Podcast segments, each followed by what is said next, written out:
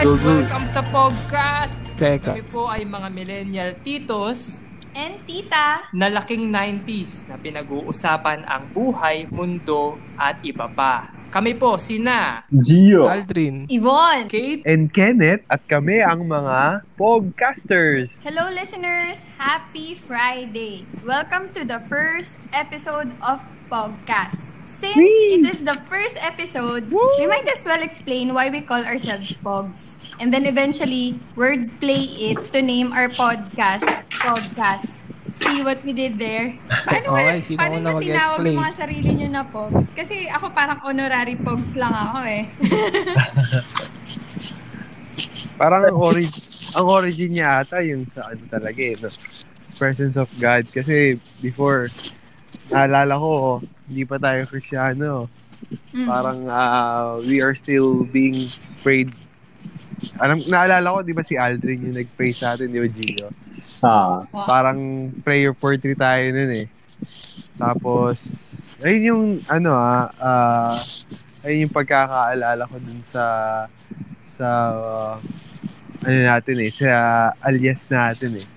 Mm. di ba? So, it started with a prayer and then nagkaroon ng meaning, presence of God inside. And then ayun na. Doon na naging ah pog inch ah dapat pogi talaga. eh. Pero, Dapat talaga. oh, yung pala, kala ko ano lang, pinaikli lang natin yung pogi. ah, Be, nung pinag-pray sila Ah, ni pa Aldrin, tayo sa baka ay. wala ka. Wala ata ako, hindi ako Hindi. marunong mag-pray nun eh. hindi, kasi parang kristyano ka na ata ng pog eh. Ah, di ba? ang naalala ko naman yan, parang high school, parang term lang talaga na parang, uy, pogi, ano, parang, yung tropa tayo, no, mga ano, eh, wala eh, poging-pogi tayo sa sarili natin yung mga type na yun. Diba, parang, ano, sumasayaw-sayaw ng high school, ginagawa, sa mga, yeah. Kaya, Parang- kaya, nag- kaya nagiging dancer din ako eh. Kaya nga.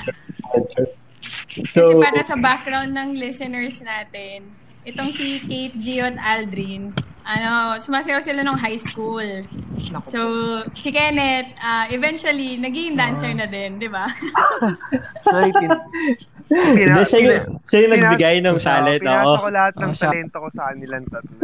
Oo. Tapos ngayon manager na lang siya. Ano po? Oo, oo, nag-manage na lang ako. Ganun ang, ano yan, story Ah. talaga yan. Eh. Eh, nung high school kasi, mahilig tayo magpaikli. Di ba, astig yun kapag ano, pinapaikli mo yung mga salita. Di ba? Oy, pre. pre. basta." Ganun, di ba? Kaya yung pogi, maikli na nga siya, pinaikli pa. Oo. Oo, tama, feeling, tama. feeling cool. Oo. Oo. Oo. Saka medyo tamad-tamad kami ng high school. Kaya ako, ganyan. um, kaya ako natawag nyo lang din Pogs kasi dahil ever since high school eh kami na ni Kate. Tapos lagi nyo rin akong kasama. Parang direct word na lang na kasama nyo ako. Eventually, tinawag nyo na lang din ba akong Pog? Ganun. Oh, Parang parang mas madali, di ba? resibo. Oo. Isip. At least may presence of God naman, ano? Oo, okay, okay, the other way around. Tinawag mo na lang yung sarili mong pog. Tama, pwede din. Di ba? Pero joke lang ah. Oo. Kasi- Kaya looking forward sa mga magiging kumare kong Pog. Oo, magiging pog din sila, di ba? The two become one na nga eh. Hmm.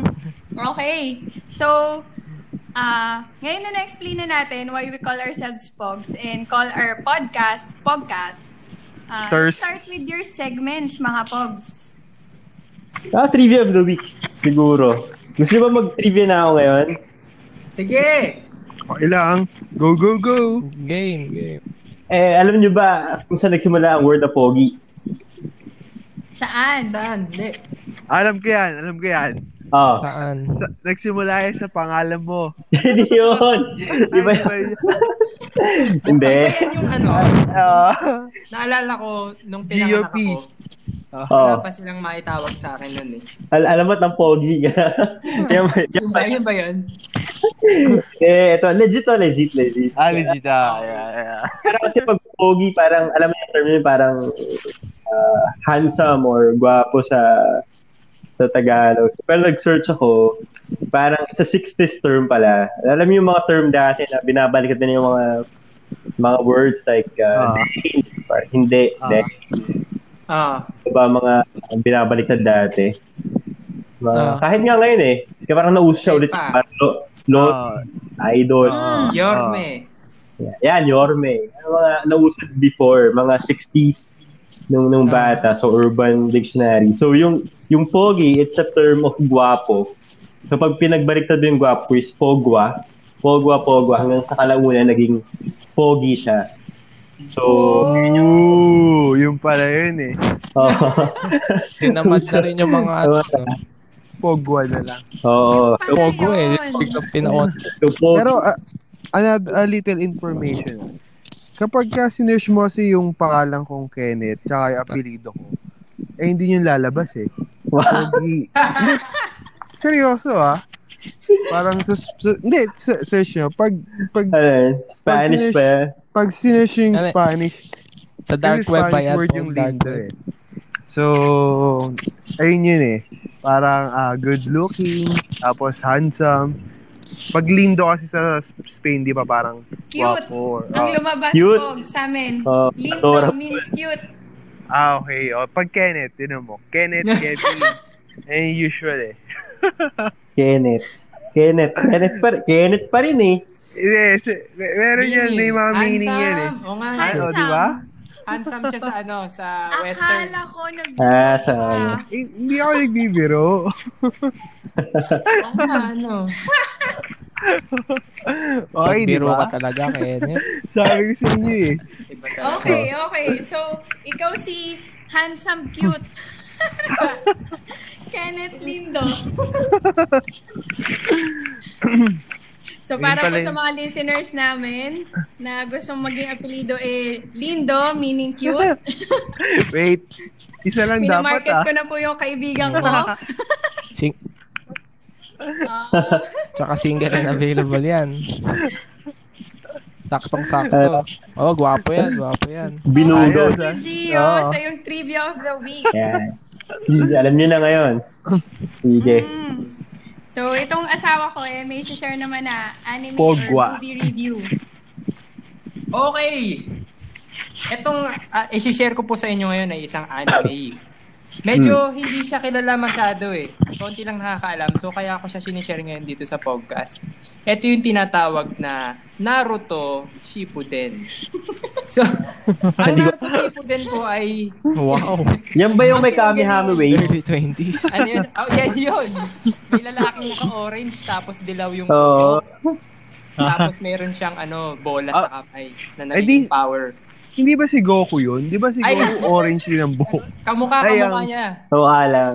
Ah. Orange din ang damit, tapos nagiging dilaw din ang ano, buhok. Naging dilaw yung buhok, oo. Tapos pang nagagalit, nagiging ibang uri, ano. Oo.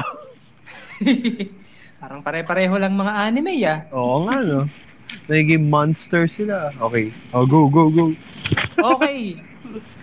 So, Ah, ang ano, Naruto Shippuden po ay continuation ng isang anime series na pinamagatang Naruto na nagmula sa isang manga Excuse me po. taong Sige po. 2000. Tama ba? Hmm. Agree ba kayo dyan? Hindi, hindi ko alam. okay, okay. Ako na lang pala mag-share. Ano po? Segment mo to, ano? Oo nga. So alam nyo ba na yung Naruto, na original Naruto, ay noong 1999 pa nagsimula. 1999, tapos natapos siya nung mga taong 2014. Ginawa siyang anime nung mga taong 2002 papuntang 2007. Tapos, yung Naruto Shippuden, ito yung malaki na si Naruto. Medyo adult na siya, tapos ito yung paglalakbay niya. Simula young adult, papunta sa pagiging Hokage. O yung pinakamalupit na ninja sa kanilang village. Yun. Exciting yun. Sa mga hindi pa nakakanood, kung gusto nyong maantigan yung mga puso, manood kayo ng Naruto Shippuden. Yes. Ano mga pogs, nanood na ba kayo ng Naruto? Yes. Ang, hindi, ang tanong dito, anong okay. nagustuhan nyo dun sa Naruto? Nung napulot nun Yung sa mga- anime. Para mga- at least mahumaling sila manood. Yung mga kunyari, kunyari, Ah, mga yung mga napulot mo hand. Ah, pinagbabawal na technique. Yung word na Hokage. Okay. Wala na, iba na yung meaning yun ng Hokage. Ano po? Mm. Feeling ko kasi eh. itong Naruto, parang ito yung naging, ano, hindi naman sa epitome, pero parang, makikita mo usually kapag mga shonen na anime, no, um, parang ang ano nila is, um, ang concept nila is friendship. Di ba? Parang si, si Naruto, dahil maaga siyang naulila, parang ang naging um, goal niya in life or focus niya, ganon, is maging ano, best friend or good friend sa mga tao. So sa akin, yun yung nakuha ko. Parang ano, being a good friend talaga. Okay, sa mga tagapakinig po natin, yung sinabi ni Ibon na salita na shonen, ang ibig sabihin po niyan sa Hapon ay young boy. So, ang mga shonen anime, karaniwan ang bida ay isang batang lalaki na nagpupursige. So, yun, dyan na pumapasok yung tema ng friendship, ng bravery, ng power, tapos acceptance, mga ganun. Parang coming of age din. Coming of age, parang ganun nga. Mm. Ako, ang napulot ko kay Naruto, maliban sa wag nyo siyang gagalitin kasi may lalabas na logo sa loob niya. Ano, pa- kaparehas nung sa'yo, Ibon. Kasi sa kanya nang galing yung ano, ewan ko kung alam niyo yung joke na Tok no Jutsu.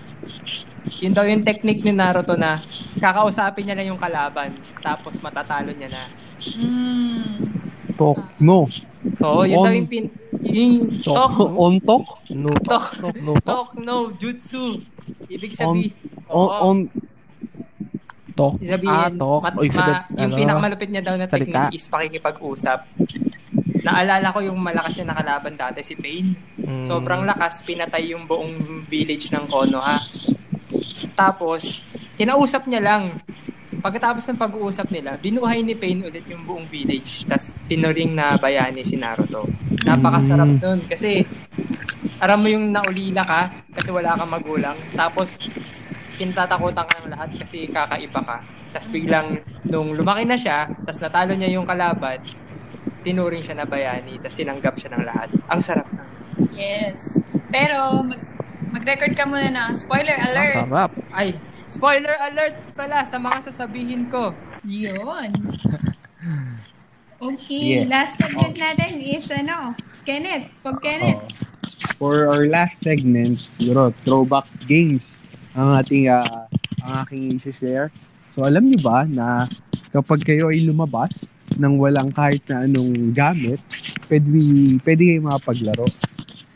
Kasi unlike before, ah, madalas ang kailangan mo is mobile, ah, pa- ah, cellphone, iPads, or any gadget na talagang pwede mo malaro. Pero before, As in, kahit wala. Yung sarili mo lang and then yung talagang physical na meron kang kalaro, pwede, ka, pwede mo nang ma-enjoy yung ah, paglabas-labas mo. Totoo. So, siguro isang ano, isang game na gusto kong ah, i-throwback yung tagu-taguan. Which was, Yan, ah, yan. Yan. ito, ito. Ah, meron pang mga ano yan, eh, may mga songs pa regarding dyan. Eh. So, siguro kung alam niyo yung song dyan, You Can Sing With Me. diba? Yung karaoke. So, tagu-taguan, maliwanag ang buwan. Wala sa likod, wala sa harap. Pagbilang kong sampu, nakatago na kayo. And then, you will start to count. Tapos ang mangyayari, lahat ng kalaro mo, um, they will all, ah, lahat sila ay magtatago. Yun. Tahanapin mo kung saan sila nagtatago. Then after nun, kapag nahanap mo na sila, meron tayong tinatawag na base. Kung saan ka nagbilang, ayun yung base mo. Yun. Okay. Okay? So, ah yun. Kapag may nakita ka, sasabihin mo lang yung pangalan niya. So, feeling ko dun, dun nag-start yung boom din eh. Okay? Di ba? Boom Gio, boom Kate, Oo. boom Aldrin. Pag nahuli, So, pag nahuli. Ah, pag nahuli, and then after nun, yung part na yun ah. Oo. Oo. Ano ba Kasi Magsisave ka. nahuhuli ako agad. Nahuli ka kaagad. Naku, hindi ka magaling magtago. Hindi. so, eto mga tropa natin dito, mga magaling to magtago for sure. Kasi pag nagbilang ng sampu, diretso bahay. Kinabukasan na ang labas. so, yun lang ang ating ah, Ganda. throwback games for ah, this segment. Oh, So, sana may siguro natutunan yung kayo. listeners natin, ng kapwa natin millennial, baka natatawa, bakit tayo nagsishare ng tagu-taguan. Pero curious kami, para sa mga listeners natin na Gen Z, kung Gen Z. alam pa ba nila tong tagu-taguan? Nako! O kaya pa ba nilang kantahin yung tagu-taguan? Or, Hindi po tayo Oo. nagbabash ha, na ano, Oo. na parang ah, puro gadgets na ngayon, ganyan. Curious lang kami kung ito pa, eh, possible pa ba nilang laruin ngayon. Nako! Alam pa- alam- alam pa ba? ako eh. Sabi, sabi ko, ano yung sinatawag mo sa mga ano kalaban mo pag nahuhuli mo sa tagu-taguan? Sabi niya, huli ka! Hindi naman yun yung sinisigaw. So ano na to, ah kumbaga parang nawala ah, dahil nga Eh, napa. Or, bak- mayaman ba yun? hindi naman ba? Saka yung, yung song eh, di ba? Yung song ng tagu-taguan eh. Baka Oo. hindi na rin familiar eh. Tsaka alam mo po, marerelate din natin yung throwback favorite mo sa susunod nating se- segment na personality test. Kasi naisip ko lang, pwede rin meron tayong mga ka-millennial na yun nga, tulad ng katrabaho mo, hindi naman siguro siya RK o rich kid, pero siguro bilang bata, simula bata pa lang siya, pwedeng introvert na rin siya. Mas preferred niya maglaro mag-isa. Kaya siguro, tuwing makakalaro siya ng ano, ng tagu-taguan with ano, other kids, na makakalaro niya, baka hindi niya alam na boom pala. Kundi, sa logic niya eh, huli ka dapat. Ganon, di ba? Huli ka! Yun. So, Or guys, Siguro in? English, Ay, parang ganun, may, meron pang ano, may segment pa, di ba? parang in English, oo. hide and seek eh. Hide and hindi seek. sila familiar oo, eh. oo, oo. So, pag pang no?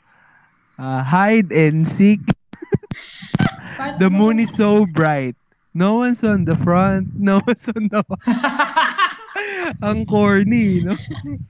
Hindi ko alam yung English version ah. Oo. Galing ni Hindi, Kenneth sa mga throwback favorite ah.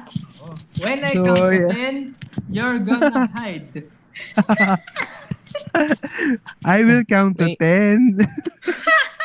Naiisip ko dyan sa tagu-taguan ko ngayon, parang ano yun eh, ghosting. Oh, yeah. Tagu-taguan feelings yan, Pog. Tagu-taguan Oh, feelings. relationship Sa yun, millen, ano yan ha, Gen Z na yan ha. Sa tagu-taguan kung ganun. Yun pala. Oo, tingin ko ha. Na nagsimula. Pwede. Tagu-taguan pala sa Oo, messenger. i- I-tweet nyo kami kung tama ba yung paningin namin. Yun, tama, tama. So, meron bang relation ng ang ghosting sa tagu-taguan? Pwede nyo rin kaming i-tweet ng version nyo ng pagganta ng tagu-taguan or hide and seek. Curious kami kung paano nyo siya kakantahin katulad ng kinanta siya ni Pog Kenneth. so, ayan guys, wrap up na natin yung segment na yun ah. Okay. Sige, sorry. Sige, go, So go. guys, nakarelate ba kayo sa trivia or throwback favorite natin this week? Would you be interested to try yung mga recommendations na nabanggit? If yes, tweet us at PogcastPH on Twitter. We would love to know your thoughts about those. Link will be in the episode description. So let's transition naman to our topic for this week, mga pogs. MBTI Personality Test. Ba- Ah. More birth, more right. birthdays to uh, Enjoy. To enjoy. enjoy. ba na pag-usapan natin na why not mag mag-try tayo na sagutan tong mga personality test kasi ah nito mga nakaraan parang nauso to no kasi parang meron nang nag-share na mga apat na letter daw sila yun daw yung personality ah, na lumabas nila pagka-take nila nitong test na to So, ano nga ba yung ano, um, MBTI? So, mga pogs, meron ba sa inyong may clue kung ano yung MBTI? na, none at all. None at all. Kumbaga, nasagutan nyo lang. Yes. O, go Yvonne, na Sige. magbigay ng ibig sabihin. Ang MBTI po ay, ang ibig sabihin niya is Myers-Briggs. Sorry, sorry. Take two, Type- take two. Type indicator. Ah, type indicator pala ibig sabihin nun. Ay, si Bebe. sorry, nawala yung definition ko. Saglit lang guys ha. Kala ko more birthdays to enjoy nga eh. Um, ano yung TI? Ay, Sorry. di ba ba? TI naman, no? Ayun na, yun na. Okay. Ah, Hindi yun yung pog. Ay, iba ba yun? Iba ba yun? Uh, round two. okay.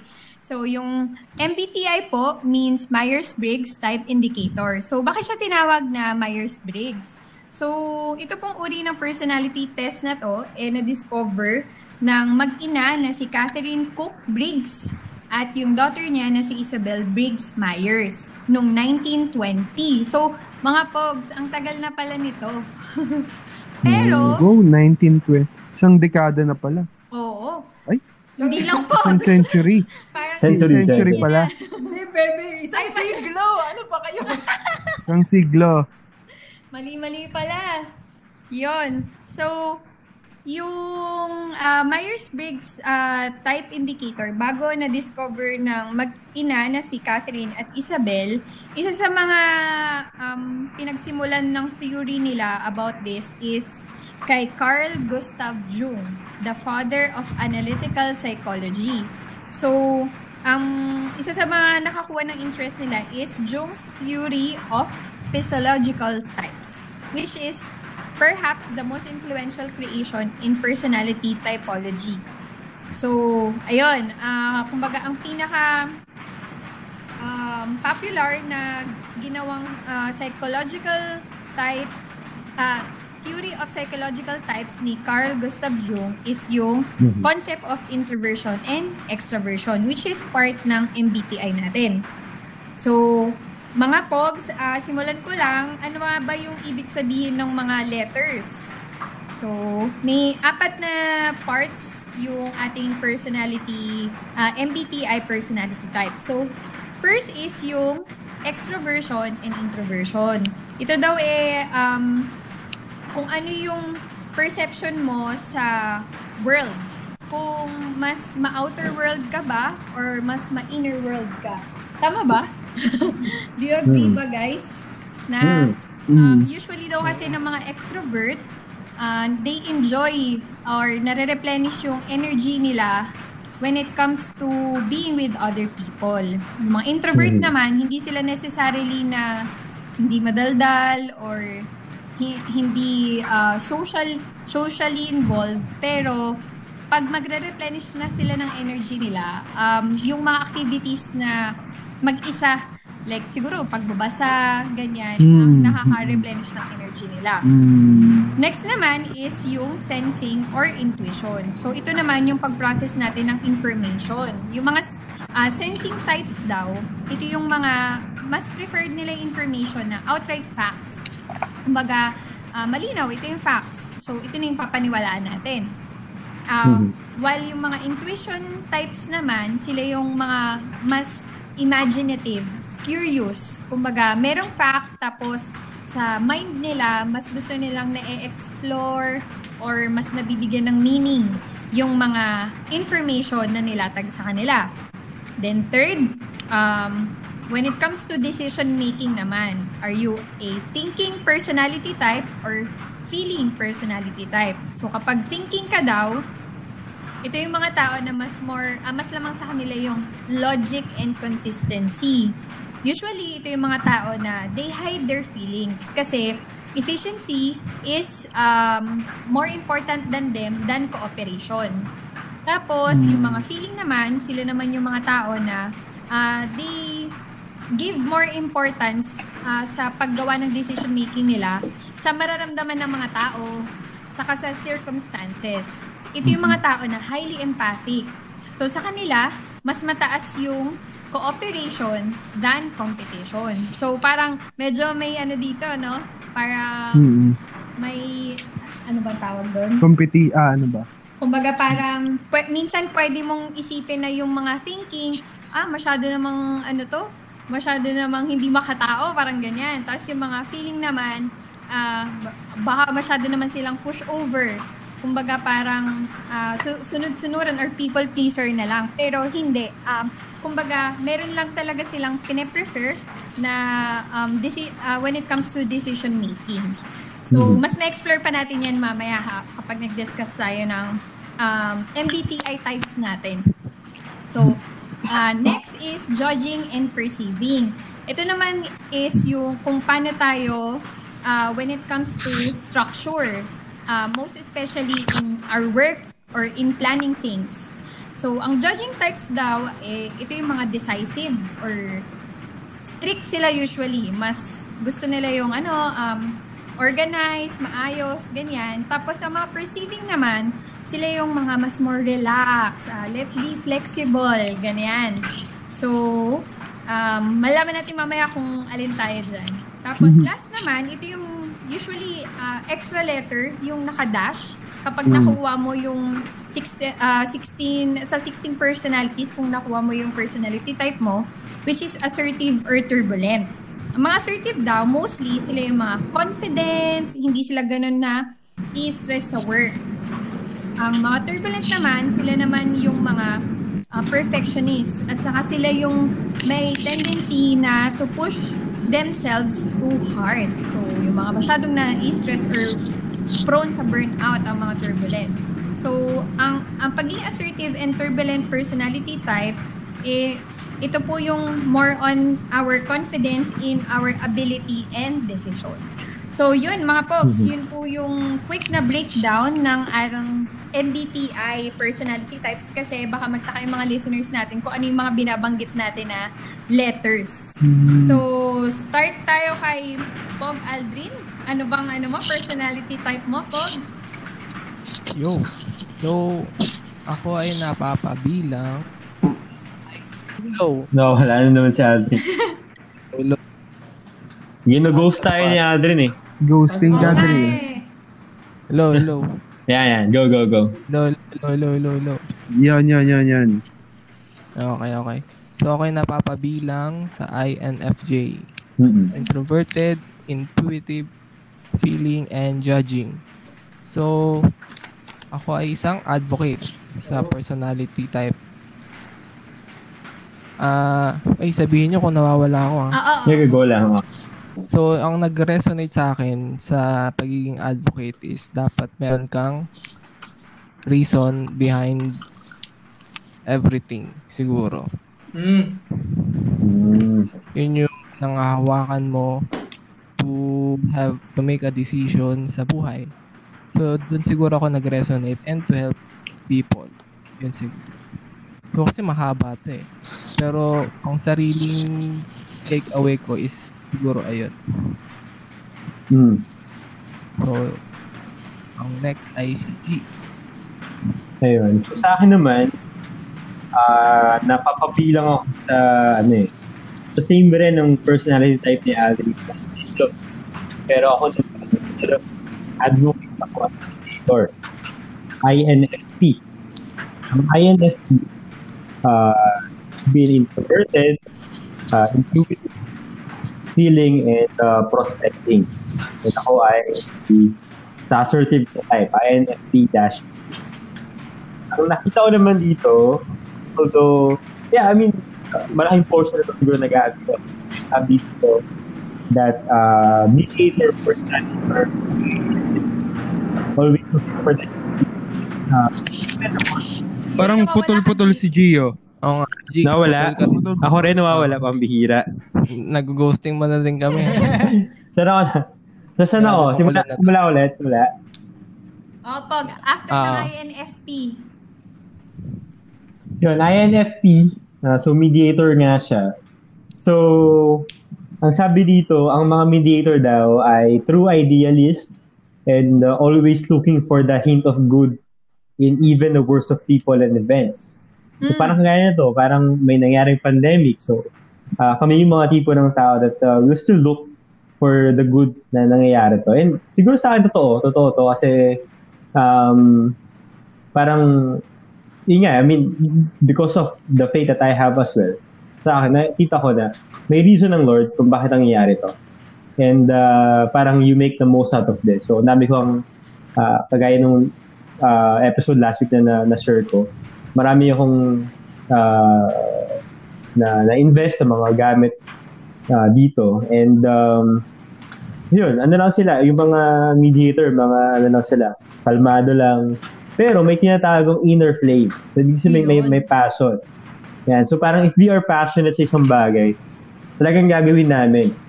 So, parang, yun nga, nandun na rin yung, yung pagiging creative rin. So, ah, I'm into designs, uh, editing, video editing, Oh. uh, sa, sa sayaw. So, uh, yun nga, nakita, nakita ko rin na if, if I am passionate about something, talagang hindi ko siya basta-basta ano, iiwan. Okay. Pero masali rin ako mabore minsan. So, pero pag nasimulan, kami yung mga tipo na pag nasimulan ng isang bagay, gusto namin tapusin siya. So, yun. Yun siya. Ah. Tapos pag natigil, parang mahirap siyang ibalik ulit. Tama, ganyan din ako. Yeah. Kasi magkalapit nga yung personality, no? Oo. Oo. Mm, Yan siya. Okay. Okay. Yun. okay. Sige. Sige. So, next, um, ako, si Yvonne, ang lumabas sa personality test ko actually is advocate. So, pares kami ni Aldrin. so, ever since, ang labas ng labas sa akin, advocate. Pero napansin ko, pagdating sa pangatlong letter, which is feeling and thinking, um, lagi akong, ah, laging parang masyadong nasa gitna. Kasi spectrum yung ano eh, yung mga personality na included dito sa MBTI. So, usually, kapag ako yung sumasagot, mas lamang yung feeling. Pero, mayroong isang nakapag-point out sa akin na mas thinking daw ako kaysa feeling. So, in-explore ko yung um, isa, kapa- palitan ko lang ng isang letter yung INFP. I, IN, ay, ulit. INFJ. Ah, pinalitan ko yung F, which is letter T. So, naging INTJ, which is architect. So, pagkabasa ko pa lang, eh, nako, on point talaga. So, ang ang mga naka ang mga nakuha ko sa pagiging architect na talagang nakarelate ako. So, una, architect as kids eh bookworms. They enjoy sharing the knowledge they gain. So, ako, napansin ko yon na parang minsan, kasi dahil nagbabasa ako or masyado ako masipag mag-aral nung bata ako, parang nag enjoy ako kapag may gustong makinig sa akin ng mga information, ganyan, na gusto kong i-share. So, dahil nga letter N, yung intuition, hindi ako nasasapat na, ah, okay, facts lang siya, so tatanggapin ko siya. So, mas gusto kong ina-explore through discussion yung ah, mga facts na nare-receive ko. Kahit nung bata pa, so nakarelate talaga ako sa fact na to. They are confident in their mastery of their chosen subjects. So, um, usually kasi ng chosen subject ko, so nung una, nung nag-aaral pa, parang ano, um, hindi ko siya masyadong mapansin kasi alam niyo naman ng ah, design ng public school, so public school tayo ng ah, simula elementary and high school, ganyan, ah, na wala pang main topic. Eh, hindi ko ma-explore. Basta alam ko lang gusto kong nag-aaral. Pero pagdating ng college na naging, ah, pinasok ko na yung kurso na MASCOM. So, for communication and um, people, actually mahilig talaga akong ah, mag-personality test, ganyan. Productivity, organization, kasi ganun nag-work yung utak ko. Very passionate ako doon. Makita ko talaga ah, na nakaka-relate ako dito na kapag meron akong isang subject na na-master ko nga, eh, very confident ako in sharing it. So, ito pa yung iba. Imaginative, yet decisive. Ambitions, ah, ambition, ah, ano to? Parang mali yung Ambitious, yet like their privacy. Curious about everything, but remain focused. So, typically daw, we apply a sense of perfectionism and even morality to all work. So, grabe, mas, ano yun, um, yung perfectionist, uh, perfectionism sa morality, mas na-magnify pa siya nung nag-work na ako, plus nung naging Christian pa ako. Kasi, siguro ako yung annoying na tao na, marami naman kasi akong friends na organized or co-work na organized, pero minsan na-annoy din ako sa sarili ko kapag para sa akin, sa ibang tao, organized na yun. sa akin, hindi pa siya ganun ka-organized. So, kaya nakarelate ako dito sa pagiging perfectionist. Tapos yung sa morality naman, parang, ah, may season din talaga ako na kahit ano mangyari, hindi talaga ako magsisinungaling. Which is, tama siya, na hindi ka talaga magsisinungaling, di ba? Pero parang, ang nangyayari talaga sa akin, mas nagiging judger naman ako sa mga tao na, for example, yung mag-white lie, yung mga ganyan. Kasi di ba may mga circumstances na um, parang hindi mo na iwasan, tao ka lang, So, hindi ko naman Hmm. binavalidate na dapat nagsisinungaling tayo. Pero parang na, na, naisip ko lang na sobrang taas nga ng morality, ah, parang sense of morality ko pagdating sa mga bagay. So, Hmm. yung last two is dislikes saka moves in life. So, mga dislikes ko daw, eh, rules, restrictions, and traditions. Everything should be subject to questions and reviews. Kumbaga parang, for me, walang permanent. Ganon. Na basta dapat, ah, lagi siyang, dahil thinking ako, dapat logical siya. Kumbaga, magme-make sense siya, ganyan. Tapos, ang moves in life ko naman, which is baka makarelate yung asawa ko, um, contingency plans. Lagi akong, dapat meron akong contingency plan. Backup plan. Backup plan, ganyan. So, parang lagi akong dapat meron akong emergency fund, ganyan. Tapos, um, may schedule, ganyan, para maiwasan yung mga unforeseen, unforeseen circumstances. Ah, which is mamaya malalaman nyo na kung bakit ah, yung asawa ko naman eh kabaliktaran. Oo. Tapos, ang last pala is, if they are doing what they do best, they attract people professionally, socially, and even romantically. Dito ako pinaka nakarelate kasi parang before, akala ko, ayaw lang sa akin talaga ng mga tao pagdating sa personality ko. Kumbaga parang, ilan lang yung solid friends ko, ganyan. Tapos parang naisip ko, nung mag-boyfriend, girlfriend pa lang communicate, ganyan. Parang, mas likable siya kesa sa akin. Pero, yun pala, talagang yung personality ko, eh, nakadesign na ilang tao lang yung makaka-relate sa akin professionally, socially, tapos syempre siya, romantically.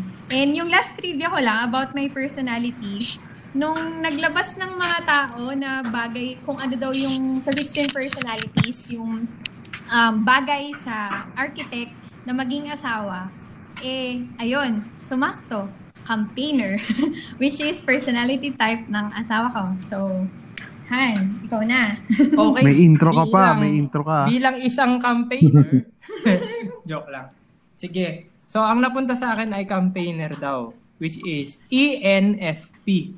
Ako daw po ay extroverted, intuitive, feeling, and prospecting. So, nakakatawa doon, ah, isa lang yung letter na ikinaiba ko kay Gio.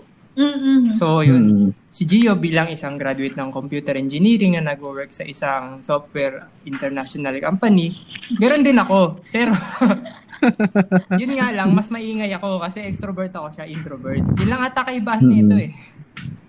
Oo. Hindi, saka mas na, ah, ano ka, kumbaga mas na-energize ka kapag merong with friends more than mag-isa. Speaking of friends, alam niyo po ba na ang campaigner personality ay very popular and very friendly. Sabi yun nung ano guide, hindi ko sinasabi yun para sa sarili ko. Kaya pala, ano, TikTokers ka na. Yan! so, yun daw yung isa sa mga strengths ng isang campaigner. Kami daw ay, maliban sa energetic, magaling din kami mag-communicate and mahilig kami sa social and emotional connection. So kahit small talk yan or malalim na usapan, game na game ako dyan, hindi ako aatras. Siguro ang hindi lang ako nakarelate dito, sabi dito yung mga campaigner daw, highly emotional, tas mabilis ma-stress, tas mabilis mag-overthink. Ako, wala kasi kong isip eh. So hindi ko masyado, hindi ko naiintindi masyado yung mga detalye. Totoo. Kaya siguro ang weakness na nakikita kong kapareho ng totoong campaigner, mahirap ako mag-focus. Tapos hindi ako ganun ka-practical. Totoo. So yun, ako kasi alam yun, influencer ako eh. So, kung ano, kung may idea ko, i-influensyahan ko kayo, tapos kayo na gumawa. Kumbaga, taga-campaign lang ako eh. Parang gawain ng tamad mo ah. Alam mo, gawain ng campaigner yan. Hindi yung gawain ng tamad. Gawain ng mautak yan. Oo. Uh, speaking speaking of campaigner, 'di ba meron kang ano, page, Kate? So guys, Campaign mo naman. Invite mo na sila, invite mo na sila. Speaking of campaign, please follow me at facebook.com slash hellokatey. Kung gusto niyo maging friends ako, ah, paki-add na lang din ako sa facebook.com slash Katie Olasiman Pogi. So, yun. Nice. Ah, Oo, i-add nyo na siya habang di pa sikat si Kate. Pag sikat na yan, yun na yan mag-accept. ayun lang. So, in conclusion, sa aking personality, ah, konti lang talaga yung personality type na may combination ng disiplina ng creativity at saka disiplina ng charisma. Katulad ng isang campaigner. Kasi mahirap na combination yung meron kang ano, tag doon, technological na utak yung mahilig sa ah, deep thinking pero deep personality connection din. Mm-mm. So, kung kailangan nyo po ng ano, ah, endorser ng inyong mga produkto, ah PM nyo lang po ako. Kasi baka kailangan nyo ng campaigner personality sa company ninyo. Actually, parang nung dinidiscuss nga namin to mag-asawa, para sa mga future na pogs na mag-aasawa, no? Um, Kung Okay. mapapansin niyo yung personality ko nga is more on, di ba, planning, ganyan, um, organization, tapos at the same time, mag, mahilig akong mag-aral ng mga bagay na passionate ako. So dahil nga si Kate bilang campaigner, meron siyang balance of creativity and charisma. Most of the time, I do the planning, si Kate ang nagpe-present. Kasi pag present ko yung isang bagay na idea namin, actually, both naman eh, na idea namin. Kumbaga parang sobrang galing niya na gawing ah, simple yung mga bagay na masyadong detailed para sa akin. Dahil excellent communicator nga siya. So, ano talaga siya, kumbaga sa amin, romantically sa marriage, eh, nag-work. Pero, ang napapansin ko naman sa kanya, kapag meron siyang idea, um, medyo kailangan kong um, lagyan ng structure. Yun naman. okay na ako eh. o sige, ah, tanggalin na natin sa hindi. Hindi, totoo yun. Ang laking benefit na meron kang ano, architect na asawa. Kasi binibigyan niya nga ng ano, da, diba dream, ah, laking tulong nga. Pag architect o kaya Oo. interior, ganun. Laking Oo, benefit eh. Tsaka, oh, ah, a little background nga pala sa mga listeners, eh, si Yvonne pala ang gumawa ng structure dito sa ating podcast. Kaya sa unang-una pa lang, hindi namin alam kung paano namin simulan. Amen. Oo. May idea lang tayo, so pray, Praise God para- Yvonne, oh. Sa Parang, buhay ah, ni Bod. Hindi pa kasi natin alam, kasi surprise po mga listeners Okay. yung personality type ni Kenneth. Pero kasi um, parang so far sa mga personality type, so si Aldrin Advocate, si Gio Meditor, si Kate Campaigner, nasa, ah, pag chinek niyo po yung 16personalities.com, nasa diplomats po sila. So ako lang yung naligaw, which is analyst. Ito po yung more on ah, nasa intuitive and thinking personality type. Kasi ang mga diplomats naman, intuitive din, so the same, pero more on feeling. Ganon. So, magaling kaming mga diplomat and idealist po kami. Oo. Kumbaga ako, Hmm. basta logical na sa akin, sa personality type ko, pati sa mga kapwa ko analyst, eh, okay na ako. Pero yung mga diplomats, magagawa na kung paano, makakonsider naman yung mga tao. Tama, Tama, ba? tama. Tao Hmm. na uh, makaka-receive Tama, ng idea tama. siguro or ng ano kasi kayo 'di ba mga pogs nung high school pa lang tayo eh Hmm. kasi more on strong tala- nagka-come off as strong yung personality ko kasi medyo mahina ako dun sa ah, people Diplomacy. Oh, yung diplomacy, people side. So parang grateful talaga ako na bukod sa meron akong asawa, eh, meron akong mga kaibigan na ano, um, diplomat. So pero, ayan. Malalaman na natin kung anong personality type ni Kenneth ang ating huling. Yun. Okay, guys, ano mga hula ninyo? Sige. Oh, sino magsimula? Si Aldrin?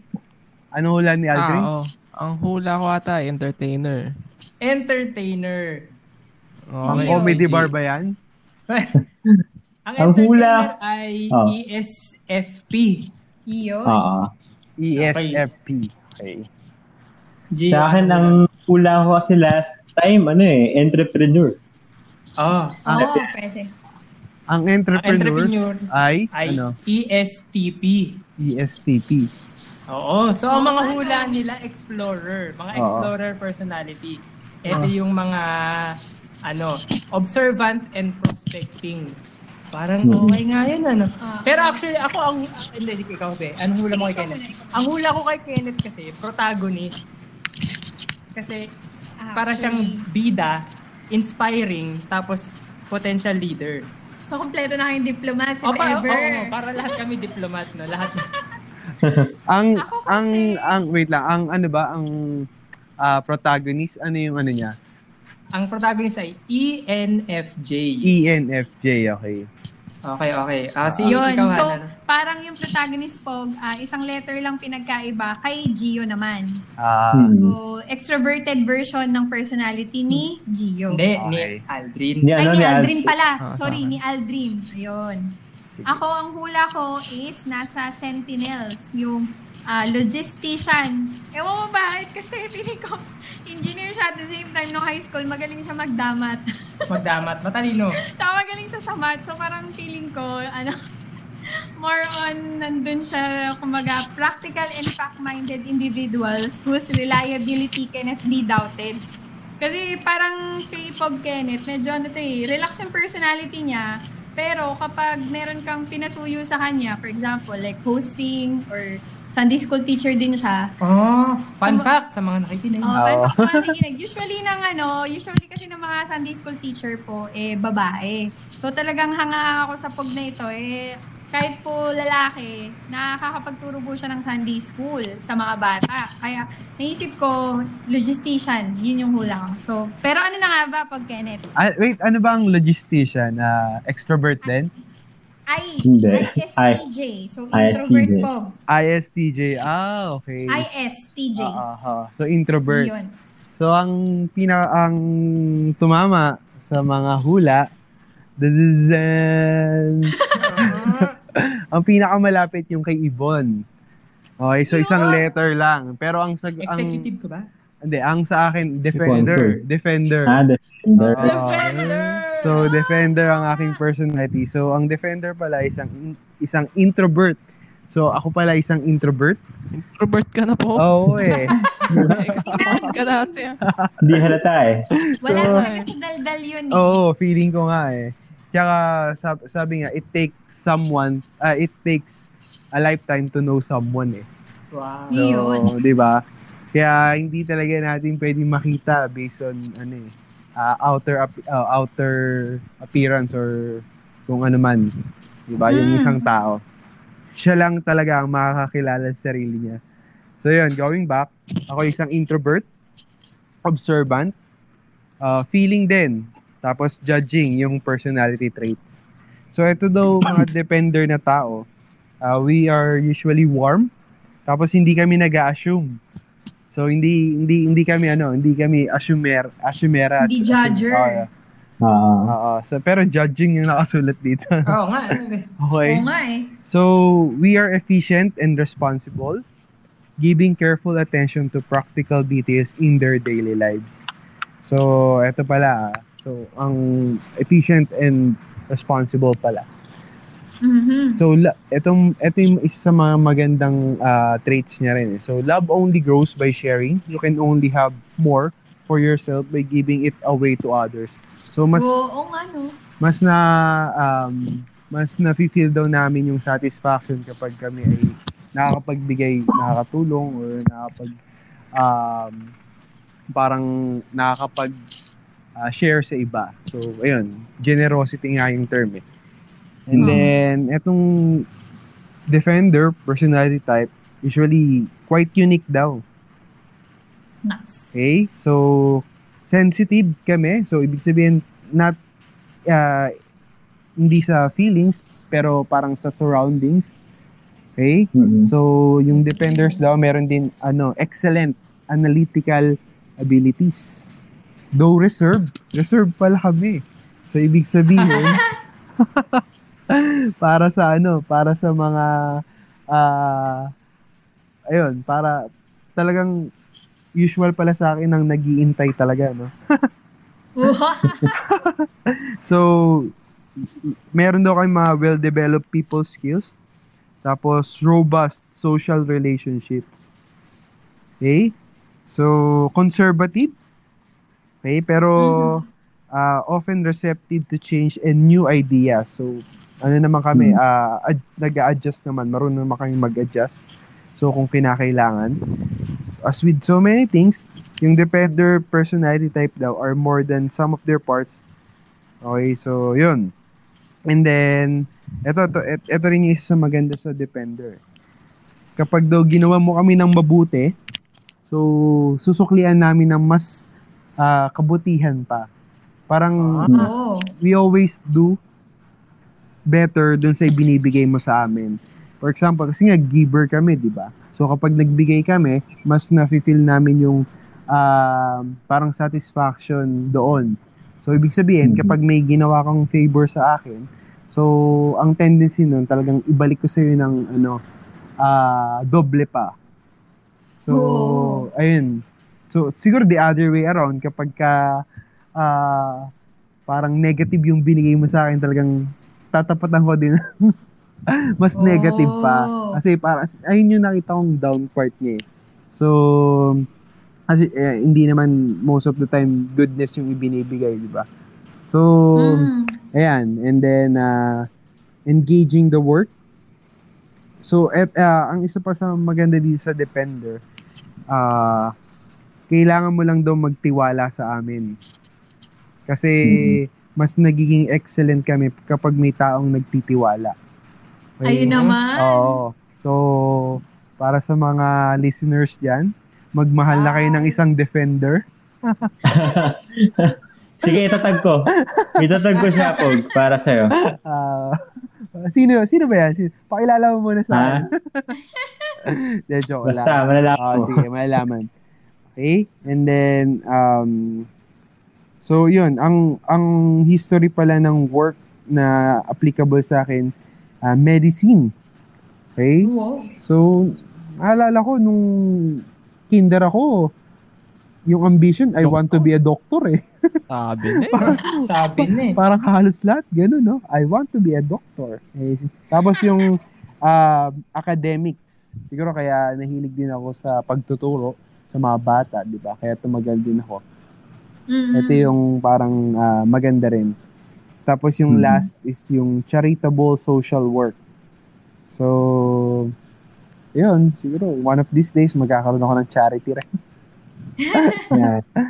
Pero pwede na yun pog sa ministry din, no? Oo, Or tama. instead of charity, more on ministry sa atin. Oo, tama, tama. Okay, so meticuloso pala kami to the point of perfectionism. Okay, so Ooh. although nagpo-procrastinate kami, pero we always assure na uh, we get the job done on time. So kahit Hmm. Ah. oo, parang we are ano, a great procrastinator pala.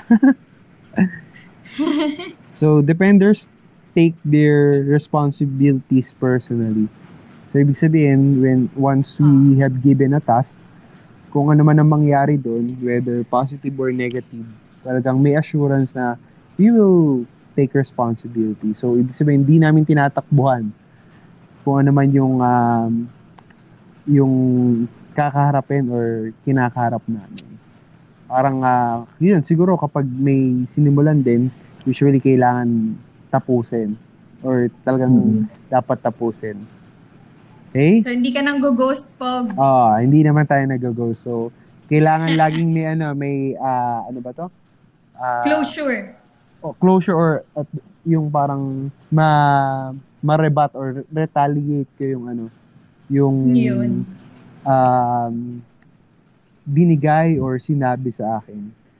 Kaya kaya parang pa, kaya parang na naalala ko yung sinabi mo ah, last time Ibon eh, yung about being debater eh. So, Ah. yun nata yung sinabi mo nun eh. So sabi ko, oh, Ah. parang mas malapit yung sagot talaga ni Ibon ah.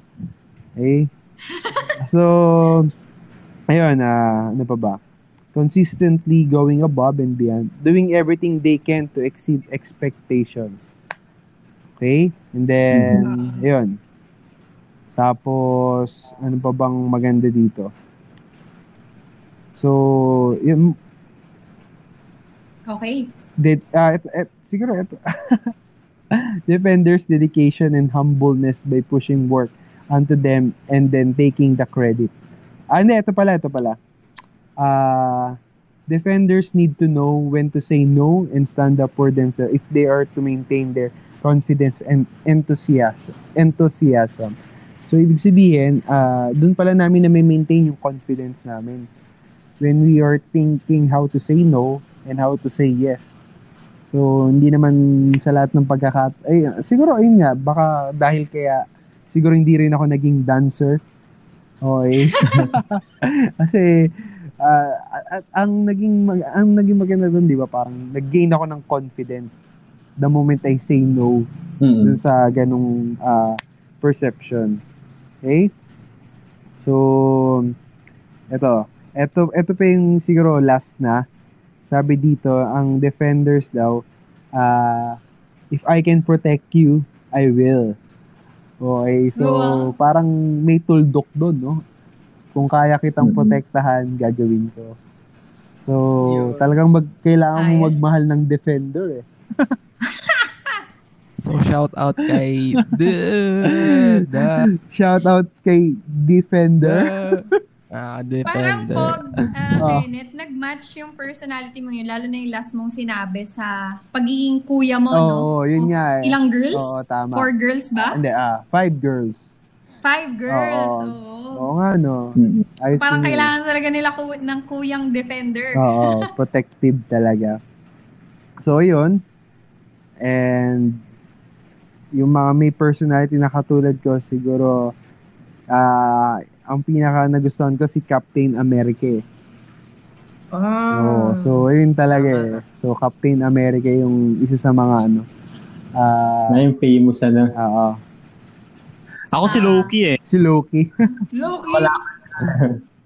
Nako, yari kayo sa akin. Ako kasi si Robert Downey Jr. ang Oh, na- Iron Man. eh. Iron Man ka. Teka lang sa akin.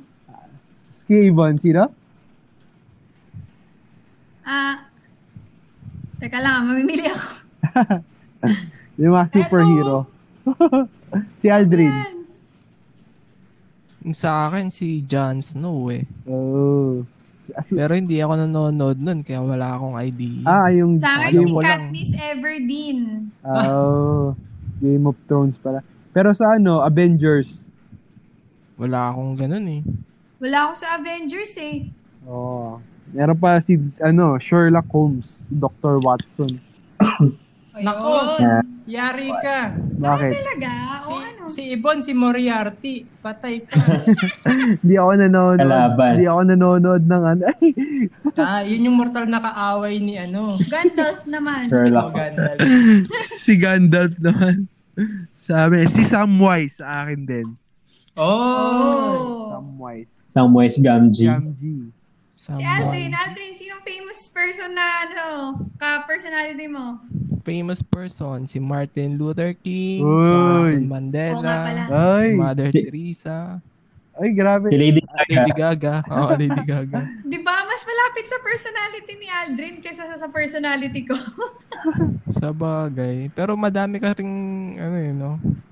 May check din, no? Sa per, oo, personality. Kasi di ba Pog, ang sabi rin dito, yung personality test naman, hindi naman sa binabox tayo. Kasi nga, Mm. marami daw factors like experiences natin, family Mm. background, culture, ganyan. Kung parang, ano lang siya din, parang fun na guide Mm-mm. para sa atin, para sa mas makilala yung sarili natin at the same time, um, ma, more on team, pagiging team player, ganon. Kung alam mo kung ano yung personality or uh, work style ng mga katrabaho mo or ng mga kaibigan mo, ganyan, parang mas masusustain mo yung relationship, no?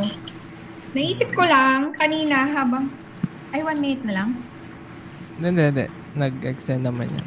Uy, yun. natin.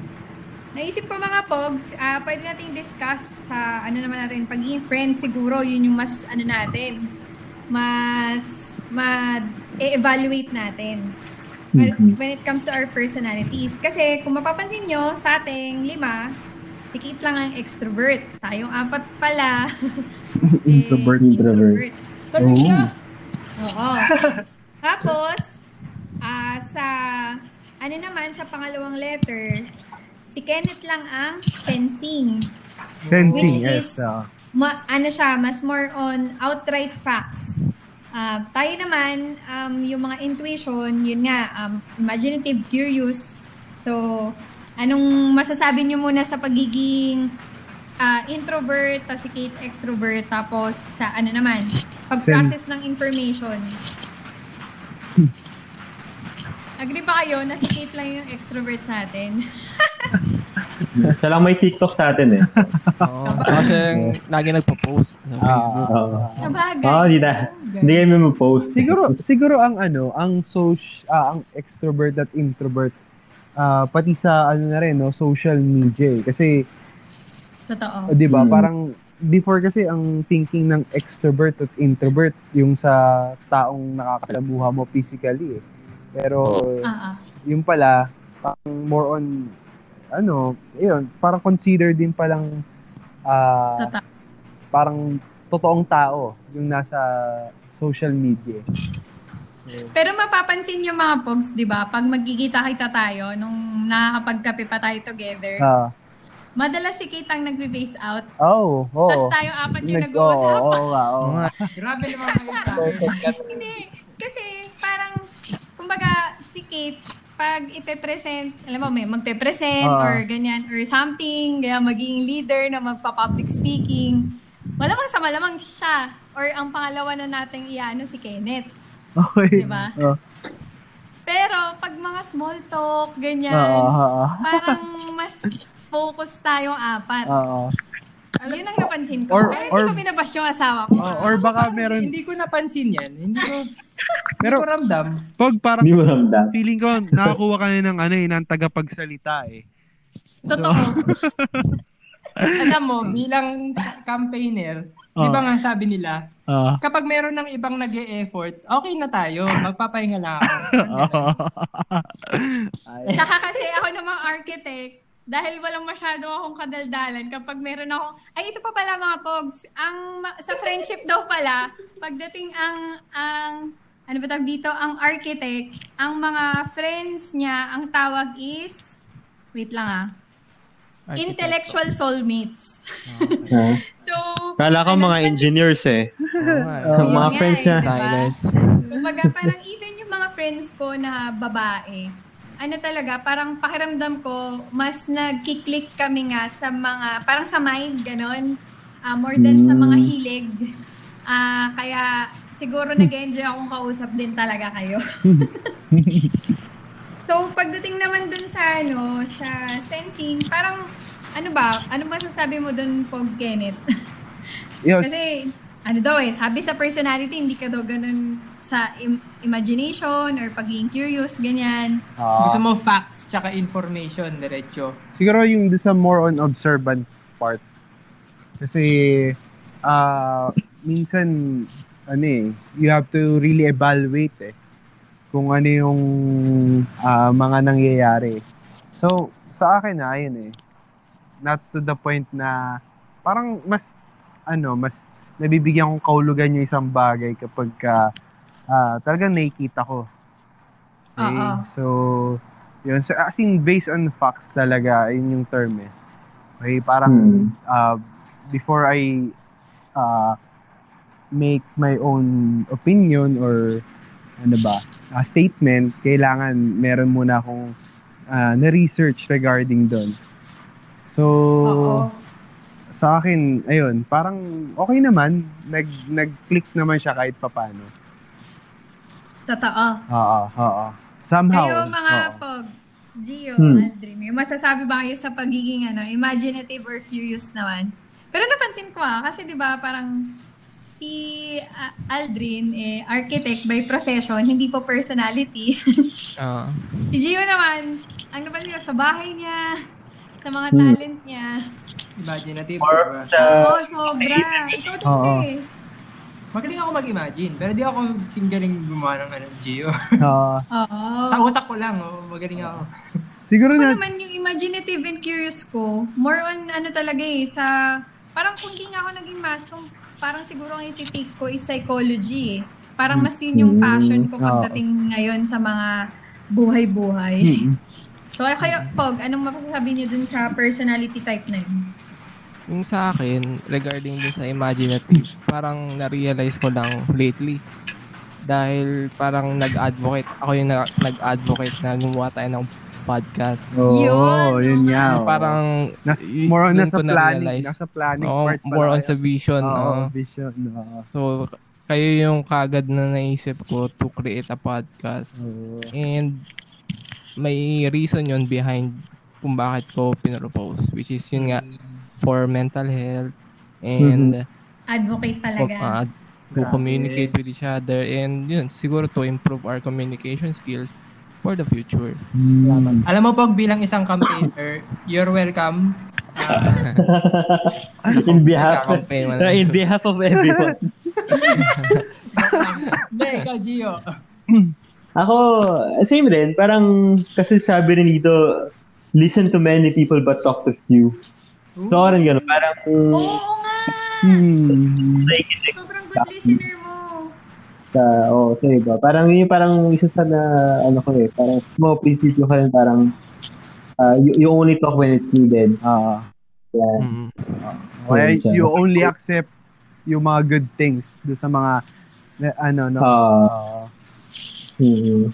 So yun, parang mas, actually nga, mas, mas na-enjoy ko mag, mag, uh, mag-isa or konti lang yung, yung nakakausap. I don't need a lot of people talaga. Pero, enjoy, hindi, pero hindi ako yung talagang introvert na, na, na patay na bata. Ah, Ah, ah, ah. Ma- Pag, pag marami namang tao, and uh, syempre, pag kailangan naman talaga, pwede naman tayong makipag, ano, mingle-mingle, mingle. Hmm. So, yun, you, you, you more of, ano eh, you abide your principle sa buhay. So, yun nga, siguro, sa akin yun yung kita ko na tumpak na tumpak sa akin. Totoo. Saka parang napansin ko kay Gio, Pog, sa personality mo ang mediator. Mm. Ewan ko kung talagang yun pwedeng kong i-apply to pagdating sa personality mo. Ano kay person of peace? Hmm. Yung literal nga na mediator, kumbaga parang you have your way of talking to people na hindi sila ma-offend when you're Mhm. correcting them. Kasi yung iba naming personality, ako kasi masyadong strong yung personality ko. So, ah, minsan parang i-off ko na lang na, ay, hindi ako maintindihan yan or I would come off as strong. Ah, oo. Huwag ko na lang kausapin. Si, ako ko, kung si Kate, si Aldrin, si Kenneth, mas more on the, sige, mag-figure out na nila. Bahala na sila sa buhay nila. Oo. Pero napansin ko sa'yo, ever since like nung ano, nung high school pa tayo, or kapag nagkukwento ka ng mga ano nyo, ah, siguro na-experience sa conflict sa buhay, Ah. ganyan. Mas Hmm. ano ka, parang you have this way of, hindi, kung hindi mo naman makausap na, ano, ikaw na lang yung Hmm. mag-adjust. Magaling Oo. mag-resolve ng issue si Gio. Actually, oo. oo. Yun. Ah. Yun. Sa, saka isa pa kasi middle child ako, kaya mediator ako. Ah, ang galing, galing. Ay, ang galing! Oo nga no. Ganun eh. Dahil ako nga, dahil kuya no. Oo nga, no? Defender. Oo nga no. Ayos ah. In between talaga, in between. Ah. Ito Well, naman, mga pog. Ay, sige, Ben, may sasabihin ka. hindi, bilang isang campaigner, ah, Tama. hindi, joke lang. Sabi mo, Ben. Yung next natin na letter, yung third letter natin, alam nyo ba na lahat kayo feeling, ako lang yung thinking. Hoy. ah, so di kami nag di kami nag-iisip, ganun. Bakit pa yung pagkakasabi ko? Sorry, sorry. Bakit? Force namin yung tinitignan, parang ano, Mas kami, thinking kayo, di ba? thinking kaming apat eh. Kasi lahat kami nag, ano eh, intellectual course. Oo nga, no? Sa bagay. Ang weird, no? Pero, um, Siguro, siguro in creating decisions, no? Actually, Pog, yun nga, yun nabanggit. Hindi nga siya more on sa course, pero more on sa in making decisions. Ganyan. Ah, Kasi, um, pag sa akin daw, yung thinking nga, para review lang, very true to for me na ano siya, Mhm. more on logic and consistency nga ako. Kasi napansin nyo, di ba, parang nasabi nga ni Aldrin pagdating dun sa, ano natin, podcast natin. Ah, tinatawanan ako ni Kate, actually, nung gumagawa ako ng structure. Kasi sabi niya, okay na yan, kaya na yan. mm. parang, pero parang ako, parang, hindi ko matiis na at, least magkaroon lang ng structure or Oo. else ah, hindi naman yung structure na structure talaga pero siguro ano lang talaga yung parang simple template or guide ganyan kasi ah. Basta may yun guide. yung logical para sa akin na gawin Alam niyo yung ano, yung sinabi ko kahapon na 'di ba nag-type na ako ng ano, ng template tas sabi niya kanina yung personality niya. Hindi matiis kapag ano, may may may organized sabi. Organized na ba 'yan? Sistema na ba 'yan? sorry Maayos pa 'yan eh.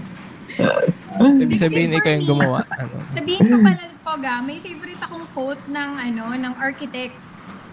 Pero, Sige ano, yan. sana hindi naman ma... ah, quote to ng website, ah. Hindi ko to quote. Pero, ayun. Ni Quote Chris, ah, quote ni Chris Jami. The role of genius is not to complicate the simple, but to simplify the complicated. So, so ikaw yung genius sa atin. hindi naman, Poga. Alam naman natin kung sino yung genius sa ating lahat dito. Hindi ko na Bilang, kam- sabihin. bilang campaigner. Ah, bilang ako. ano masasayo? Ang, ang tanong ko lang, sino sa atin yung may TikTok? Ano ba? Valid ba yun sa decision? hindi. Sukat, Kaya kaya ko na. nagustuhan yung ano, yung quote. Hindi dahil sa genius ako ganyan. Ah, Pero joke lang. yun nga, sa personality ko, mas mad- mas simple sa akin kapag mas stra- may may structure or may Hmm. guide. Parang feeling ko, mas napapadali ko yung mga bagay kung at least merong susundan kasi parang mas madaling maging flexible kung meron ka ng guide. Pero hindi naman more on the rigid side, ganyan. Pero ano naman, kaya siguro rin na-enjoy ko yung, ano nyo, Uy, nandiyan ulit si Lola Basha. Pumas- Pumasok ulit ako. Pumasok. Pumasok. Na-enjoy ko yung personality nyo in making decisions pagdating sa feeling kasi feeling ko y- kahit nung high school pa tayo or kahit nung college na ganyan, parang nababalance nyo ako pagdating sa pag-deal sa mga tao. Parang, di ba, I remember pag Kenneth, mas ano tayo eh. Kasi medyo strong din yung personality mo. Mas nagkakabanggaan tayo nung high school nung hindi pag ganun ka form yung personality natin, di ba? Kasi, sa pa, ang apat na letter, para lang maisingit ko na, kami lang ni Kenneth ang, ay hindi, actually, kasama si Gio pala. Ang judging personality type pagdating sa structure, more on decisive or strict. Tapos si Kate at si Aldrin, nasa perceiving yung ah, relax and flexible. So, Nice. ano, kaya siguro, ang napansin ko, which is, ngayon nabaliktad siya eh. Kasi na-appreciate ko na na yung pagiging decisive ni Gio sa kani Kenneth. Um, minsan, pwede akong hindi na ako yung magsabi na, oh, oh, mga pogs, anong plano? Kasi minsan kayo na yung nagsasuggest. Kayo na yung parang, Pag ano, pagkakain pa lang eh. Saan tayo kakain? di ba? Oo, tama, tama. Kami ni Aldrin yung kahit saan. Oo, kahit sa... Ibig sabihin nun kayo mamili. Oo. Pero di pa natin na-try dito kasi dito tayo. Kami yung ganun eh. Oo. So, yun yung na-appreciate ko naman pagdating dun sa, ano natin, yung pang-apat na letter na parang, dahil ngayon siguro na mas, ano na tayo, young professional na, ganyan-ganyan. Nung high school, pag siguro nagsasuggest ako, tapos mag, feeling ko magsasuggest din si Kenneth, parang feeling ko, ino-oppose niya yung suggestion ko, parang ganon. Kaya siguro tayo nag, parang babot heads, ganon, pog, no? Oo. Pero ngayon, na-appreciate ko na na parang ako, okay, sige, yung sinasuggest ni Kenneth is something na, um, nalala ko na nag-East Waters pa tayo, no? Oo, oo. Something. Oh, so, mag-birthday siya, ganyan. So, dahil birthday niya rin, at dahil... Meron din kayo? Ibay tested niya na, Oo. Mas maniniwala ako. Mas mag, ano ako, ah, ano ba tawag dito? Mas aatras, ganyan. Oo. Parang mas naging relax nga. Tapos, Pagdating naman sa ibang decision, si Gio kasi subtle eh, magbigay ng decision eh. Pero firm. Tama ba po? Mm. Pang manager din ah. Ay, na- nasabi ko na. Man, magiging boss talaga ako sa future. Yun, no? Claim na, claim na. Yun. So, ano, kayo ba po, anong parang nakikita niyong benefit ng pagiging ano, yung pagdating sa decision, eh, highly empathic kayong apat? Highly ano? Feeling. Ah, sa feeling. Ah, Oo, okay. tapos tingin nyo may disadvantage ba sa inyo na minsan hindi kayo... Kasi parang yun nga yung problem eh. Yung course nyo requires logic and consistency. Pero sabi ng 16 personalities, yung... Hindi- hindi kami consistent. ah, pagdating sa decision, you still considered people or circumstances? Oh. Baka kaya hindi ko tinapos yung master's degree ko kasi hindi hindi na kinaya ng thinking ko. mga, Dapat, sa mga, dapat gusto ka na. sa mga nakikinig po sa podcast, hindi po ako grad. Ng master. Oo. hindi ko tinapos yung ano ko, yung aking postgraduate studies. Siguro dahil mas gusto ko yung people eh. Sim- Simula nung nagkaroon Ah. ako ng ng ano, ng following sa social media. Kaya yun na po yung binigyan ko ng attention talaga. Kasi mahal mahal ko yung mga tao eh. Alam niyo. So, bang kinakampaign mo? Um, facebook.com slash Hindi, kayo, kayo, kayo. Ano ba? Sa akin, um, hindi, yun parang firm ka sa decision mo, pero you you really need to consider kung ano ba yung yung point of view rin ng iba. So, ano eh, balance din siya ng ano eh, ng siyempre, you need to tawag dito, you need to follow uh, some structure, pero eh, minsan kailangan mo siyang baliin para ano eh, para ano mo para maano, ma, Makago. oh, Magtuloy-tuloy. para ma, at ma, ma- matanggap siya in a way ng, ng, ng mas nakararami. Kung ano yung mas mas pabor sa mas marami, yun yung siguro sa akin, sa tingin ko, yun yung mas okay. Yeah. Oo. Diba? So, you, you- parang you need to also find ways para hindi lang pa, basta ganito yung ah, ano natin, yung, yung, yung rules natin, ganito lang tayo. Parang oo, dapat naman talaga, pero if uh, we can consider, we can do things to consider uh, others, why not do it? So, yun, yun, yun, yun siguro sa akin. Mm, sig- sa, siguro sa akin naman, um, ano ba, yung parang more on dun sa type na kung ano yung mas magiging ah, mabuti or mas mas best. For example, may idea si si Ibon, may idea ako or si G or kung sino man sa atin. Parang uh, i-weigh mo muna. O okay to ah. Everything will benefit. Oo eh. nga, no? So, Mm. kung ano yung mas magiging ah, mas magiging talagang magbe-benefit sa lahat ayun yung ina-agreehan ko most of the time and then Mm. syempre kapag meron din ako idea na sa tingin ko everyone will benefit so ayun yung isa-suggest ko kaya parang minsan ang thinking nagiging conflict pero ang Sa totoo, sa, helpful. oh, sa totoo helpful tsaka ano ba to parang hindi ka naman parang ang ad- ang thinking kasi ang dapat eh yung for the best eh. Hindi hindi mo kinokontra yung ano Mm. yung suggestion ng iba. Kaya siguro siguro nagkakaroon ng conflict kasi parang ang ano ang mindset ah, ano parang kinokontra. Pero ang pinaka point talaga is yung ano yung best para sa lahat so sa akin ayun naman oo. Si Aldrin, Pog, ikaw.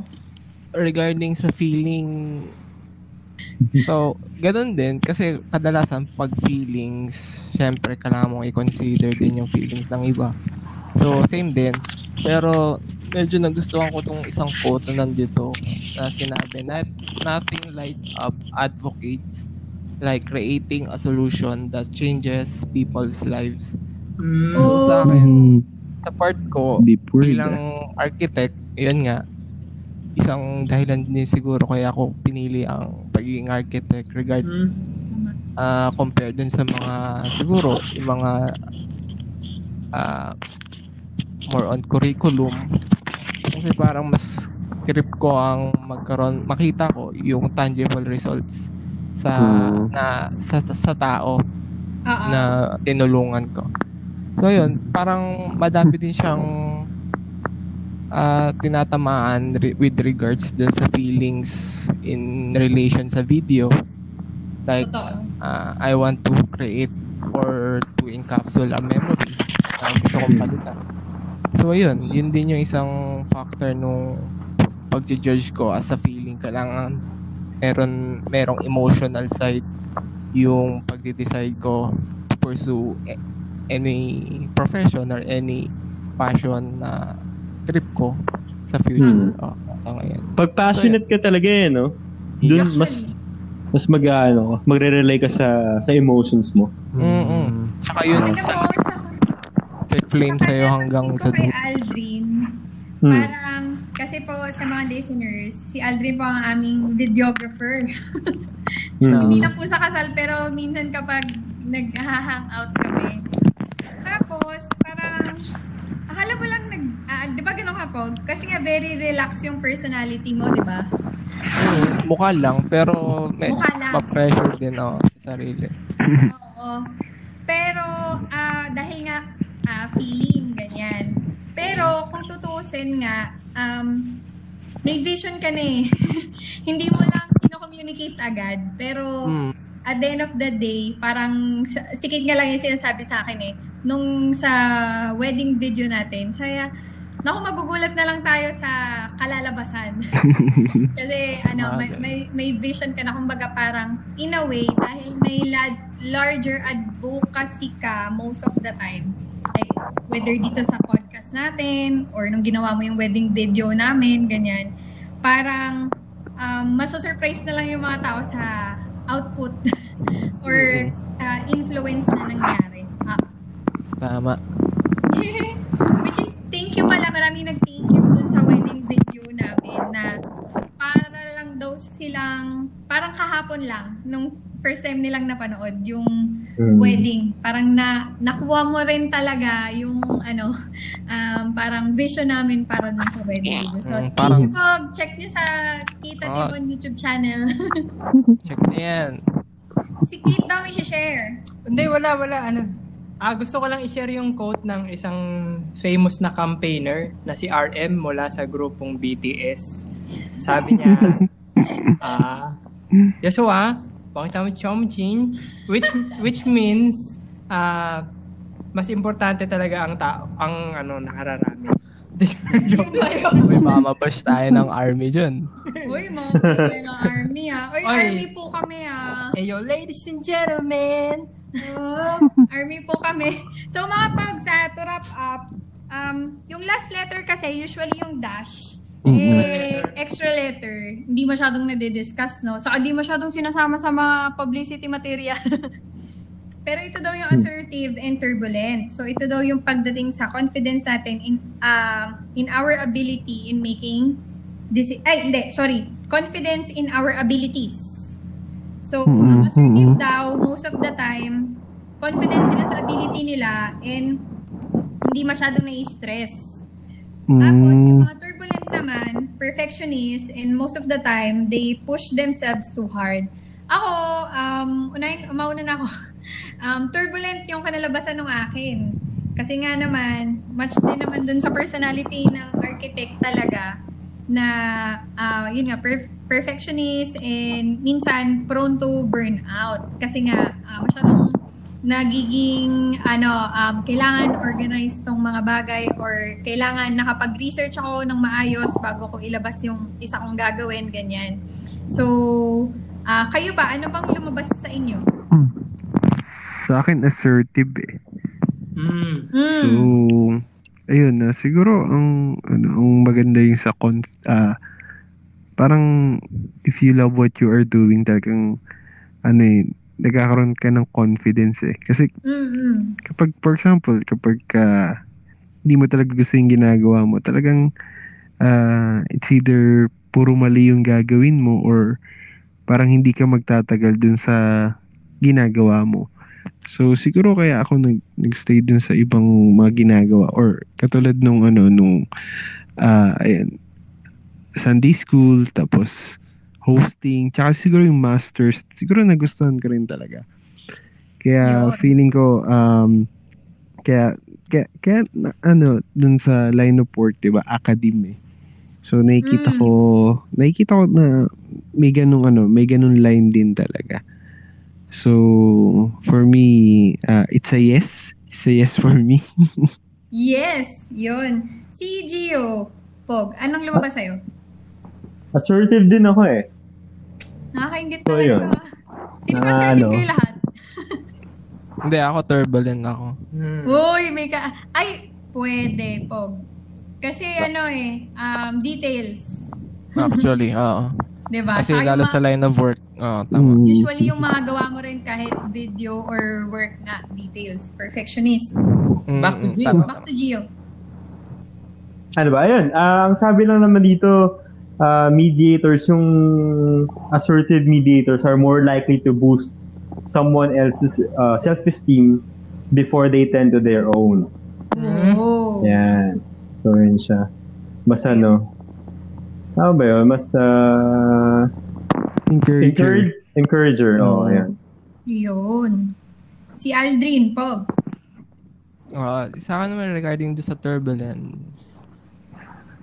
Wait lang. Siguro yung same din yung kay, kay Yvonne. Kasi hindi ko dito ma, ma, ma-access sa laptop.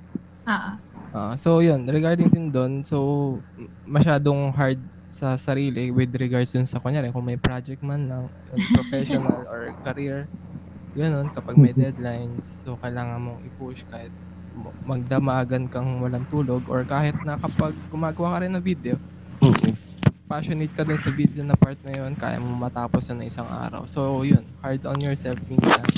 Yung part ng self-confidence siguro, kasi hindi ka sure kung ah, may 50-50 kasi baka kung magustuhan or hindi. Ganun lang yung part sa akin na hindi confident. Pero ah ah, ginagawa ko yung part ko, ginagawa ko yung ko na maganda para sa akin. Para at least confident ako na i-release yun. Kasi it may reflect my personality sa gawa ko Mm. sa akin. mm Ah, Kaya pala, feeling ko itong podcast natin, magtatagal to kasi passionate yung nag-start eh. Yeah. Yun. Passionate Diba? din yung mga ano kasama, no?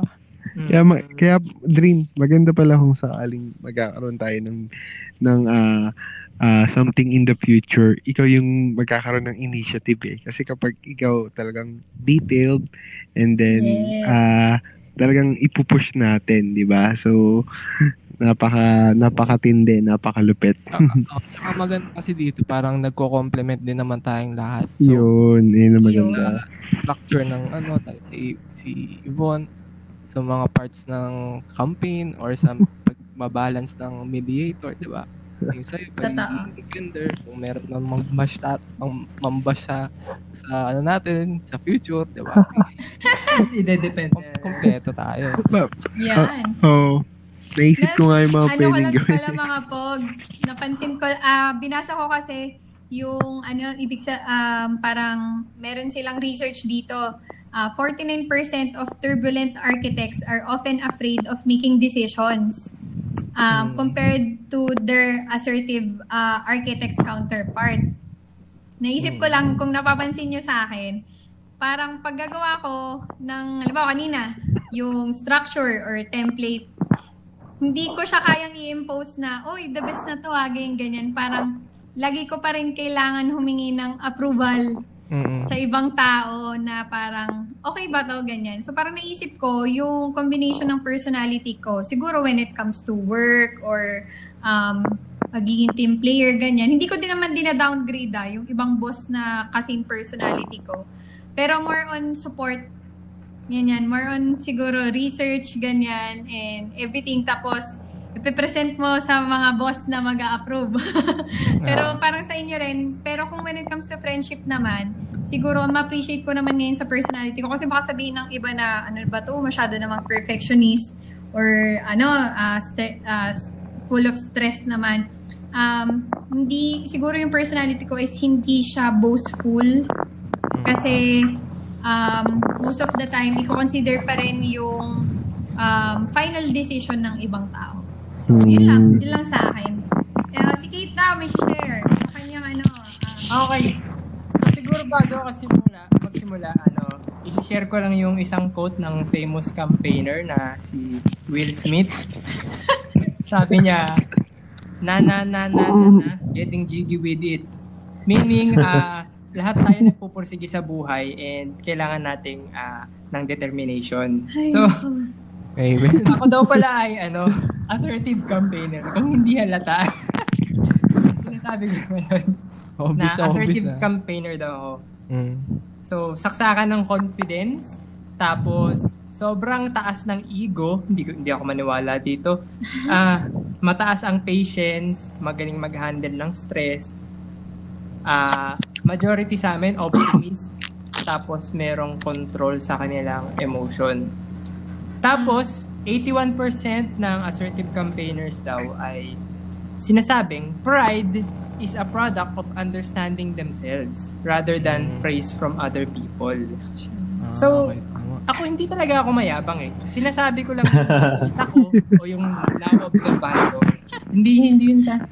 Minsan kasi with the way you talk, baka other people would perceive it as ano, mayabang. Alam mo, sabi nga ng isang campaigner na nagngangalang Kelly Clarkson, I spread my wings and learn how to fly. So, Ay, so saksakan talaga ako ng confidence. Hindi ko naman dinideny. Sige, shit, Kenneth na nga. Hindi, tapos na Tapos siya. na ako, tapos na ako. pang last? Assertive si Kenneth din ba? Assertive. Oo. Oo nga. confident, ganyan. Ah, sige, so sagot na lang ako ulit. So bilang isang assertive Hindi. Ayun, so, ayun na, anahan naman natin. Siguro tayo, um, ang galing, lima, walang magkakara, magkaka, parehas na personality. So, siguro sa mga listeners natin, um, send nyo sa amin, tweet nyo rin sa amin kung ah, willing kayo na i-take tong test na to. Um, kung anong lumabas na personality types nyo. Tapos kung kapares nyo kami, kung meron sa inyo na kapares namin, pwede nyo rin i-tweet sa amin kung ano yung something na maybe nasabi namin na agree kayo or pwede rin naman na disagree. Pero please uh, be kind sa tweet or magiging comments nyo. Oo, yari kayo kay Kenneth kapag binash nyo kami. Ako, ako magre-reply sa mga ano, sa mga comments. yan, yan, yan. Pwede, pwede. You can send us your prayer requests again by tweeting us at podcastph P-O-G-C-A-S-T-P-H. And if you want your prayer request to remain private, uh, you can send us a direct message instead and we will be praying for you. Okay, so this week, since wala pang nagsasend ng prayer request, mukha namang okay pa kayong lahat. So, pagpe-pray namin yung isa't isa. So, sige, ano guys, let's pray. Yes. Mhm. Great. Let's pray. Ah, Lord, maraming salamat po sa araw na to, sa gabing ito. Ah, thank you po dahil nagpadala ulit kayo ng ulan sa mga ah, tuyong bukid. Lord, ah, salamat po dahil pinaprotektahan niyo kami palagi. Patuloy po sana kayo magpadala ng inyong mga provision sa mga nangangailangan. Gabayan niyo po lahat ng mga na ah, natatamaan ng dilubyo ngayon. And protektahan niyo po lahat ng mga nasa kalagitnaan ng quarantine. Lord, nangihingi rin po kami ng tulong ng ah, ng sana po ay bigyan niyo po ng continual healing and recovery yung lahat ng mga natamaan nitong virus and lahat po ng mga pamilya na naapektuhan. Nawa po'y makabangon kaming lahat sa lalong madaling panahon. Ito po ang aming dalangin sa pangalan ni Jesus. Amen. Amen. Amen. Amen. So, Alright. Ang lesson for today natin ay iba-iba ang personality ng mga tao. Yes. Ah, don't judge a book. By its appearance. Cover. Wait, table of contents. Oo. Na-realize ko rin na ano, walang parang necessarily na masamang personality. Kundi, Mhm. ano lang talaga siya, kumbaga, iba-iba lang. Kanina, nung nakikinig ako sa isang YouTuber about um, MBTI personality test, kaya ang beauty daw pala nitong personality test na to is, for example, kung yung person na kausap mo is uh, more on thinking siya, logic, um, hindi ka pwede makipag-argument sa kanya about feelings. Ganyan. So, kung the other way around naman din, uh, more on feeling naman yung tao, uh, wag mo rin um, birahan ng mga uh, logic. So, parang by knowing the other person's uh, personality, mas magkakaroon ng harmony whether sa workplace, family, or friendship, or even church, di ba, mga po? Oo, amen. Sabi nga, di ba, ano? We are right in our own perspective. Mm. Yun. oo. So, that's it, guys. Again, thank you for being with us. See you on the next episode. Bye! Bye! Bye. Okay. Ingat mga pog. Mga podcaster. Okay.